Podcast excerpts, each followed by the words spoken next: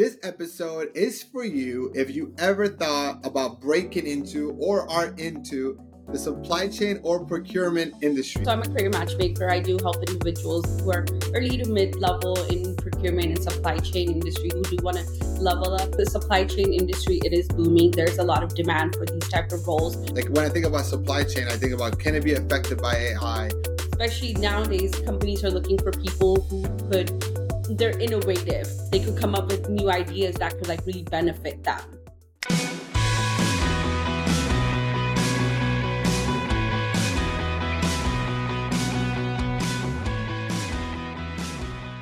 All right, welcome, welcome, welcome back to this episode of the How to Get a Job podcast. This episode is for you if you ever thought about breaking into or are into the supply chain or procurement industry. So if you are a mid-career profession, you know, trying to either pivot into supply chain or procurement, or you're already in this industry and just want to maximize and get to the next level, maybe you're feeling stuck, and this is the episode for you. And I have an amazing guest for this particular topic. I have Sindho Channa. She has over 10 years of recruiting and HR experience, and she specializes in specifically supply chain and procurement. Sindho, welcome. How are you doing today? I'm doing good. Thanks, Daniel. Thanks for having me here. No, absolutely. I'm excited for this conversation. Uh, obviously, you know I'm a big fan of you, and uh, you're super awesome. So, uh, Sindho, tell us a little bit more about uh, your journey. How did you get into, you know, wanting to work with supply chain and, uh, and procurement professionals? Yeah, definitely. So it was definitely a industry that I myself had stumbled into um, based on my HR recruiting experience and stuff. And then this opportunity had presented itself to me. And then I just took it on because I knew it was the right fit. So, being in the industry, I helped so many contractors, so many people get hired for different positions globally. And then, because I had that credibility or I had that expertise, a lot of my friends, friends of friends, and people would reach out to me asking for help. So then I thought, like, okay, you know what? There has to be a way for me to help all these people out landing a job in supply chain, but in more of like a structured way and really figuring out what their main uh, struggles are and then aligning it to their career goals. I love it. I would love to learn more. If somebody's listening to this podcast and be like, hey, I don't know what what do you mean by supply chain and procurement? Like like what companies hire for those types of roles? What are the type of roles? What is the career path in this type of industry looks like? Sure yeah definitely so supply chain is very diverse and there's a lot of different sectors in it. There's purchasing there's logistics there's procurement within that realm. Um, so most all companies actually have a supply chain sector within their organization. So that could be either hiring employees or a con- contingent staff. That could be on the clients, the vendors that they work with. Uh, supply chain does go into more in depth, and the different types of opportunities that there that we have within the industry are like supply chain analysts, data analysts. There's sourcing specialists. There's category managers and definitely you could go from like being a staffing specialist all the way to like a category manager or like a contracts manager whether you are working with directly with vendors or you are working on their agreements and trying to like do those bids and bring people on board to be able to support the organization. Makes makes so much sense makes so much sense. Let let me ask you a question what you know if i want to break into or pivot into supply chain what do i need to know? And let's say i have three to four years of experience as uh, an analyst. Is there a major difference between like you know financial analyst and then going into like a supply chain analyst? Um i wouldn't say there's too much of a difference. A lot of the skills do actually align. So as long as you have good communication skills, data eh, like analyzation skills, you are very like on top of your game in sense of uh, being very detail oriented and then building those client relationships whether it's internal relationships or those ex- external relationships with the vendors clients that you deal with um, and then having those technical like software skills as well uh, whether that may be um, on a vendor management system or it could be like a applicant tracking system such as like iCIMS, uh, Workday, uh, Beeline, uh, Fieldglass. So really, you could transition into the role as long as you have some similar experience. is there anything you know you know if, if somebody was applying for a software engineer position there's you know a coding round. Is there an mm-hmm. equivalent to like a coding round or if you're applying for a consulting there might be like a case study round? What would be is there if there is what would be the equivalent to the type of assessment or interviewing that you can expect when you're applying for some of the supply chain roles yeah, so there aren't actual like so a lot of the assessments would be either more of like a personality based one, um, especially you're going to be working with a lot of external clients, right, or vendors.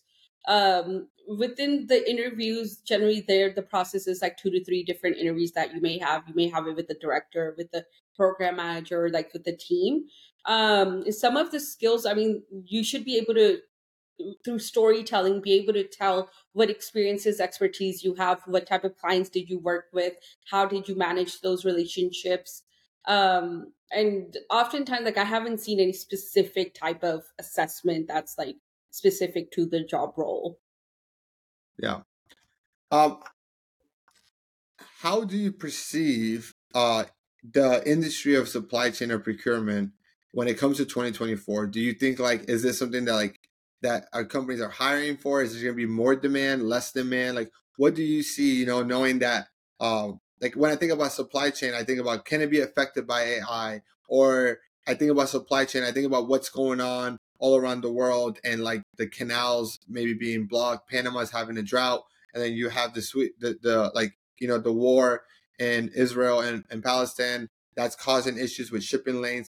Is that type that how does that affect the supply chain industry in your eyes? Yeah, definitely. All of those things do, uh, there is a factor of them within the organizations. But I still think the supply chain industry, it is booming. There's a lot of demand for these type of roles for people to come in and to be able to work either in logistics, in um, within contingent staff, just a wide wide variety, right? Uh, definitely the the current mar- uh, world situations they do affect that, but then companies are still growing. Companies do need people to be, to be in those roles to help them out. I mean one canal one way of logistics and movement may be blocked but then they have to come up with these alternatives because they want to increase their business right? So especially nowadays companies are looking for people who could they're innovative. They could come up with new ideas that could like really benefit them. Yeah. so it's definitely one of those industries that's going to continuously keep growing because all companies do need people in this division. I know one of the things that you uh, have a lot of experience on, and you've done a lot, like is working with people with contract roles and using contracting as a way to get into a full time role. For anyone listening that might not be, uh, you know, might not understand what the difference between you know starting as a contractor or as a full time, and maybe help us understand what those differences are and the pros and cons that those things might bring. Sure, yeah, definitely. Yeah, and I do have a lot of experience working as a contractor myself and then also hiring over thousands of contractors. So basically the difference between a contract worker and then a full-time direct hire is that the benefits that you would get they would be through your staffing agency or through your employer like that third party you could still so you would be brought on as a contractor a temporary employee. That could be a temporary one month contract three month contract six months one year two year. And all of your payments benefits everything like that would be through your through that organization. And then you would be subcontracted or working for another company. That could be exxon shell bp like it could be anything johnson and johnson Lakes like any company you would be reporting directly to that main company that you're hired to work for. So all of your work direction, everything comes from them.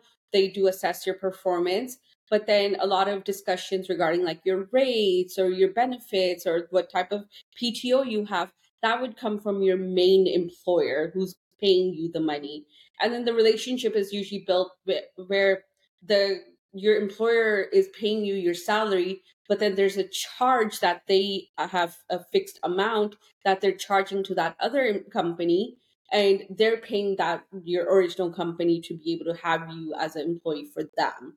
So um and then the, most of those jobs they are like at will so basically like those contracts could could end at any time but a lot of com- companies bring them on because they don't want to pay the full benefits from the employer side. Like they don't want to pay them all those pensions, the health benefits, the stocks, all of that. So that's why they prefer, and it's a low cost to them. So there's a lot of uh, cost savings that happens.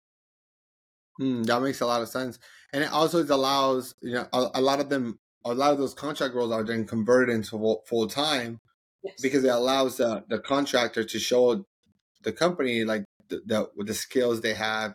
Essentially, it's like a longer interview process, and it lowers the risk for the companies to making sure they're hiring the right people.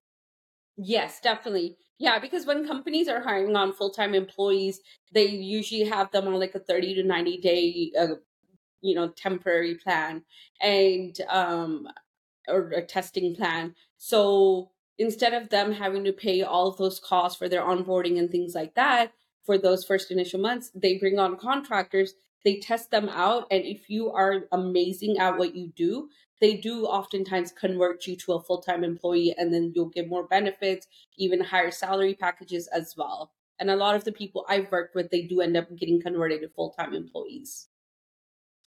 If someone is interested to learning more on how to get those types of contract roles, what it, do, do you apply for them the same way you would apply for a, a full time role on like on LinkedIn or the company's website, or, or, or where do you find those types of roles? Yeah, definitely. You could. Uh, one way is definitely finding them on through LinkedIn, um, doing the filters and doing contracts. Or there are a lot of staffing agencies as well that do hire, such as like Brunel, AirSwift, and yes, um, Manpower. There's like hundreds and thousands of them out there, and there's so many staffing agencies that are very unique, specific to specific niches. Whether it's like tech, such as like Dice, um, you could go on their portal and find job opportunities um, and usually it, it won't tell you like who the client is on their job portals. Usually the recruiter would reach out to you and talk to you about it and then once you do align and you agree then they present you to that employer and they prepare you for that job interview.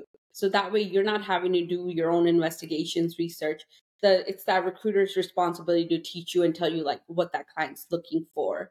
So um, you could apply directly through those companies as well through their job portals so it is the similar process, except when you're going for a full time opportunity, you're having to do all the legwork pre- preparation and stuff. Here, you have a support system because that company's recruiter knows what their client's looking for so they want to make sure that they present you they oftentimes even work on your resume and they'll like construct it on their uh, letterhead and make sure like whatever expertise you have aligns to the company's requirements and then they'll present you yeah. And um and that's a really good way to because a staffing agency obviously gets paid by the company mm-hmm. and uh and they only get paid if they if they place a candidate. So the recruiting agency at that point is incentivized to place you and help you get ready for those interviews. So to your point, they might redo your resume, they might even do interview prep. Um, and then and then obviously the, the cost is not associated it's not coming out of your pocket, it's coming from the from the from the contractors. Now they do make a commission from from you like just to be transparent they're not doing this is not a, they're not they're not a non for profit like most recruiting agencies do generate a healthy margin but they'll, they'll work with um like they'll let's say they're working with ExxonMobil they might be like okay for this role ExxonMobil says I have a budget of $60 an hour and then the recruiting agency might try to find someone that's willing to do that job for $40 an hour and so they'll make uh, they'll make the difference, and and that's how the company that that's how those companies make money. And if ExxonMobil then decides to transition them to full time uh, after a certain amount of time, they transition, or they might it's, ExxonMobil might pay a fee. So that's kind of how like the staffing agencies can serve a bit, uh, can pr- provide a service of being the middle person because they can have the relationship. And I think the good thing about starting as a contractor is that the interview process are much shorter. Like you might only have one or two interviews, and you're directly going to the HR manager versus if you're applying for a full time job, because they're trying to mitigate the risk, companies will have you go through multiple loops of interviews, multiple assessments. Because if you're working as a contractor, because it's easier to fire you, they're like, oh, well, if they're not the right person, then we'll just fire them, and they're not our employees. Uh, and so there's yeah, what I'm trying to say. If you're listening, is there's pros and cons. There's pros and cons for both yeah. Definitely definitely. And those uh the staffing agencies they actually do get these like target rates from the employer. So oftentimes they do put those on their job postings or then they'll even talk to their contractors that or the candidates that hey this is the rate. Um, they do tend to ask them like oh what's the proposed rate you have um, and then they'll tell them like, oh, this is the max they could offer, and then they do try to present you to that max or a little bit right below it, uh, just so they could, of course, benefit from and make more money as well. So, um, and yeah, definitely, it's like the interview process is so much shorter, and it's not those typical like behavioral interviews, situational interviews. They're more conversational because the staffing agencies already vetted you when they're presenting you to that employer they're sending your resume along with like a summary about you why you would be the best candidate.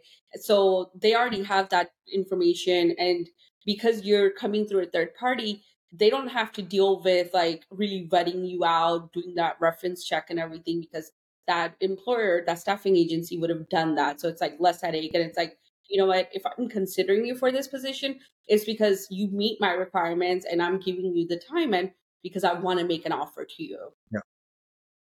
So no, so I know that you work with uh, early to mid career professionals in supply chain and procurement. We'd love to mm-hmm. tell the audience if they if they're looking to go into that industry or they're already in the industry, they're looking to just kind of level up and get promoted, um, and they want to learn more about your services. Can you tell us a little bit more about how you work with clients and what is the best way for them to contact you? Yeah, definitely. Thanks, Daniel.